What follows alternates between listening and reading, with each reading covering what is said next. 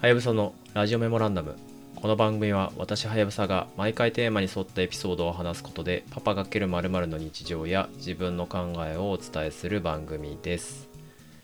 はい、今回はポッドキャスト編集と私というテーマでちょっとお話ししようと思います。何はなくともですね、ポッドキャスト編集が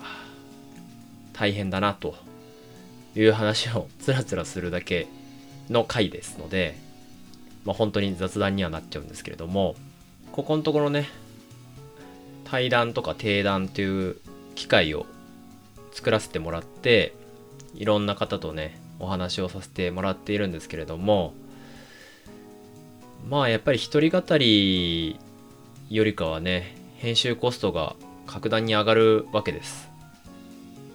例えばね、この自分で喋ってるあーとかえーとかうーんとか、そういうフィラーって呼ばれる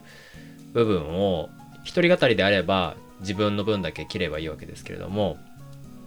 対談であればね、その冗長な部分っていうのを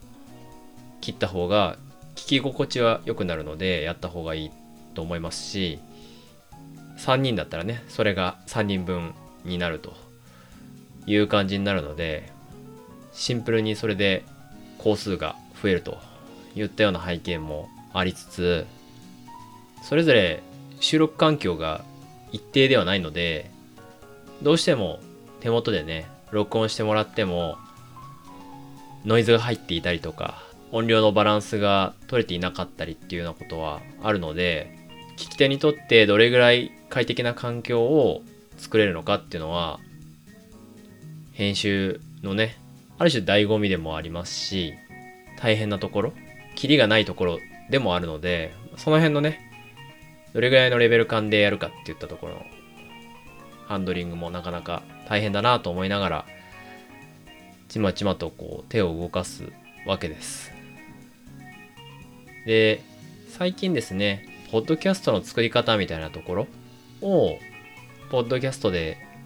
聞いてみるみたいなアクションも取っていまして、それこそポッドキャストディレクターのコンさんがね、ポッドキャストができるまでという番組をやってまして、そこではね割とニッチなテーマも含めて、ポッドキャスターが疑問に思うことだったりとか、知りたい情報っていうのを配信してくださっているので、そういった情報を見ながらですね、いろいろ考えたりとか手を動かしたりっていうことをしています。あと面白いのは、その音声コンテンツのマーケットがどうなっていくかみたいなところの観点では、アースコープやニュースコネクトの野村さんがですね、現当社の設楽さんと一緒にやられているポッドキャスト総研という番組がありまして、その番組を聞いて国内以外のポッドキャストの状況が今どんな風になってるかみたいなことをインプットしていたりはします。じゃあ実際にこの番組で何かアクションするのかっていうと、直近あんまり考えてはなくてですね、まず自分のペースをしっかりキープしてやっていくってことは意識しようかなと思っています。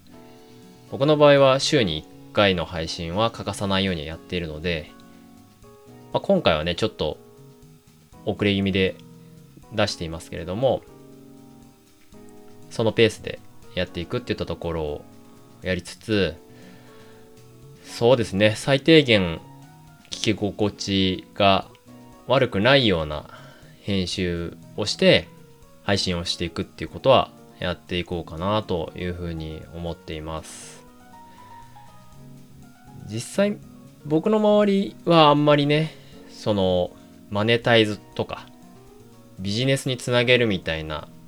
観点でやってる人は少ないかなというふうにも思っていまして、だからこそまあ続けられているっていうところも含めて、そのある種のゆるさゆるさがあるからマイペースに配信できるといったところもあるんじゃないかなと思いつつ、逆にしっかり企画を立てて番組を作るみたいなところは書籍の編集者的エッセンスがそこに生かされているんじゃないかみたいな話が野村さん、設楽さんの番組とかでもされていたので、そういった意味ではね、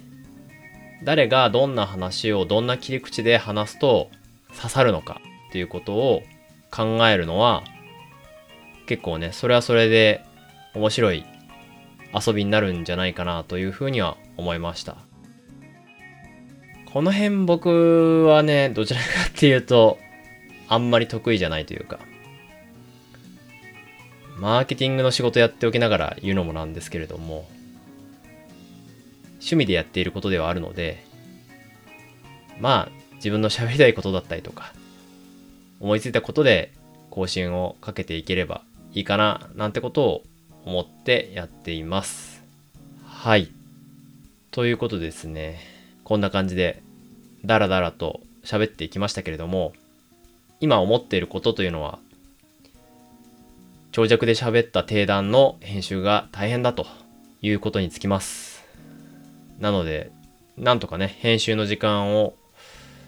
うまく捻出しながらマイペースに更新もしていきたいなというふうに思っています。もしね、いい感じで編集するメソッドがあるよという方がいれば、僕はガレージバンドでやっているので、ガレージバンドユーザーの方でですね、ポッドキャスト配信をしている方でこんな風にやってるよみたいな Tips があればですね、ぜひ僕に教えてください。はい、ご意見やご感想があればぜひ送ってください。ツイートの場合はカタカナでハッシュタグラジメモとつけてもらえたら嬉しいです。それでは今回のラジオメモランダムはこの辺で。 See you again.